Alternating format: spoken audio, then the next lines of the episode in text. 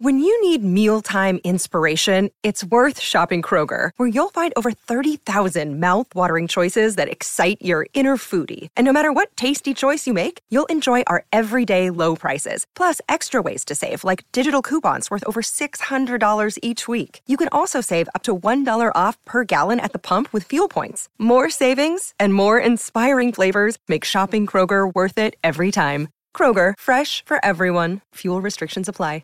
Another day is here, and you're ready for it. What to wear? Check. Breakfast, lunch, and dinner? Check. Planning for what's next and how to save for it? That's where Bank of America can help. For your financial to-dos, Bank of America has experts ready to help get you closer to your goals. Get started at one of our local financial centers or 24-7 in our mobile banking app. Find a location near you at bankofamerica.com slash talk to us. What would you like the power to do? Mobile banking requires downloading the app and is only available for select devices. Message and data rates may apply. Bank of America and a member FDIC. This is Optimal Living Daily, episode 485, Valuable Frictions by Colin Wright of ExileLifestyle.com. And I'm Justin Malik, the guy who reads blog posts to you every single day to help you optimize your life, with permission from the authors, of course. And today I have a post from Colin Wright.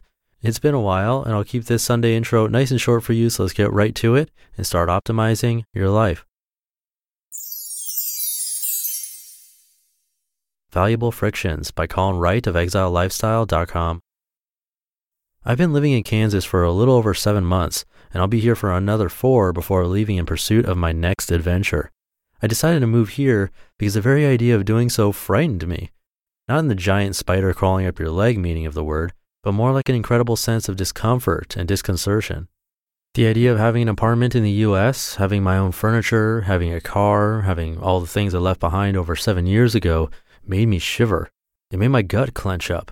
It wasn't that I had anything against these things, but they'd become so unfamiliar, so entwined with the life I lived before I started traveling, that I had trouble imagining myself connected to them. I couldn't remember what it felt like to own and maintain a car. I didn't know what kind of furniture I preferred. My lifestyle since leaving LA in 2009 has been immensely flexible by necessity. You can have preferences when you travel full time, of course, but you're best served by being able to put those preferences aside in favor of what's available. If you cannot find the value, the joy in whatever's offered, in whatever furniture is in the flat you're renting, and in whatever transportation you can hire to get where you need to go, you're in for a rocky, frustrating journey. Do anything long enough and that thing becomes your norm. My lifestyle is unusual and filled with unknowns, with surprises. But even such unusualness, such unknowns, can become familiar friends over the course of years. I found that I could more easily picture myself showing up in an unfamiliar city where I didn't speak the language and building a life from scratch there than I could picture myself renting a home in the US, speaking exclusively English, going to Target. I came to realize that the most challenging, potentially valuable thing I could do in terms of growth was to expose myself to a lifestyle, or at least a set of circumstances, that would have once been unremarkable to me, to see how I responded to them as the person I'd become.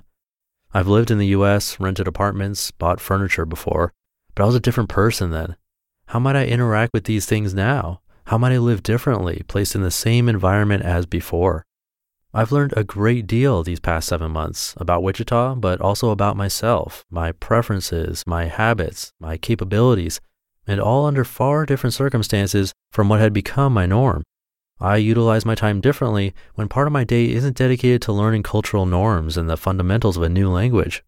I've also found that some rituals and routines which never stuck while I was constantly in transit provide massive value when I'm waking up in the same bed every morning.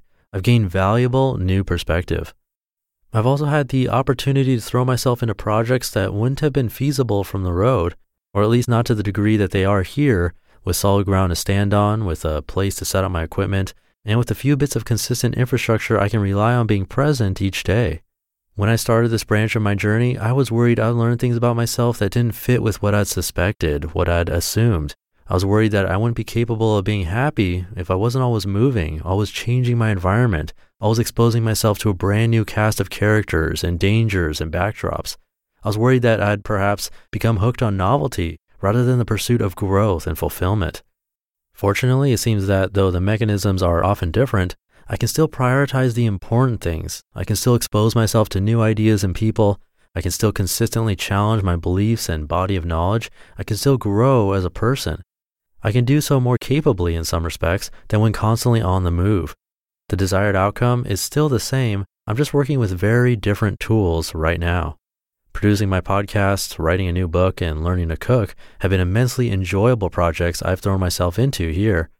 I'm also currently learning to play piano and produce music, which is another intellectual side path I've long wanted to take, but found to be difficult to practically manage while living out of my carry on.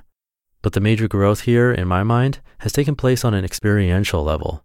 It seems silly, I know, that things like receiving mail each day and having reliable access to Netflix would be novelties worth mentioning, but for me, these tiny luxuries are revelatory. I understand so much more than I did when I arrived here in Wichita. I'm able to keep up with pop culture and I better understand the priorities of people who live far different lives from mine. I could theorize and approximate this knowledge before, but now I get it. I have an experiential understanding of these concepts. I feel like a part of me that had atrophied, had become two dimensional, is rounding out. I'm learning a lot, and even though what I'm learning are things that many people on the planet already know, like how to play the piano and how to cook, that doesn't make the knowledge any less valuable. Coming back to the US has been a valuable friction for me.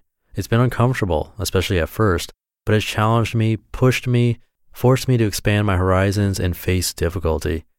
It's not a hurdle to leap, which can be faced heroically, but rather a small, abrasive point of resistance that's easy to ignore and even easier to leave unchallenged, unfaced.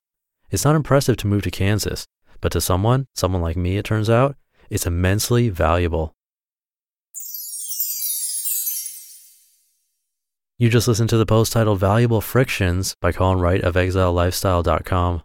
I don't normally read these types of autobiographical posts, but this one stood out to me. I thought it was a great point that living here in the US, even though that's where he was born, is going to be a place where he learns immensely about himself. He doesn't need to travel anymore. It's just a different kind of learning here. And I believe he's moving to Tennessee next, if I'm not mistaken. I know his readers already voted on it and he picked the state. You can find more info on his site.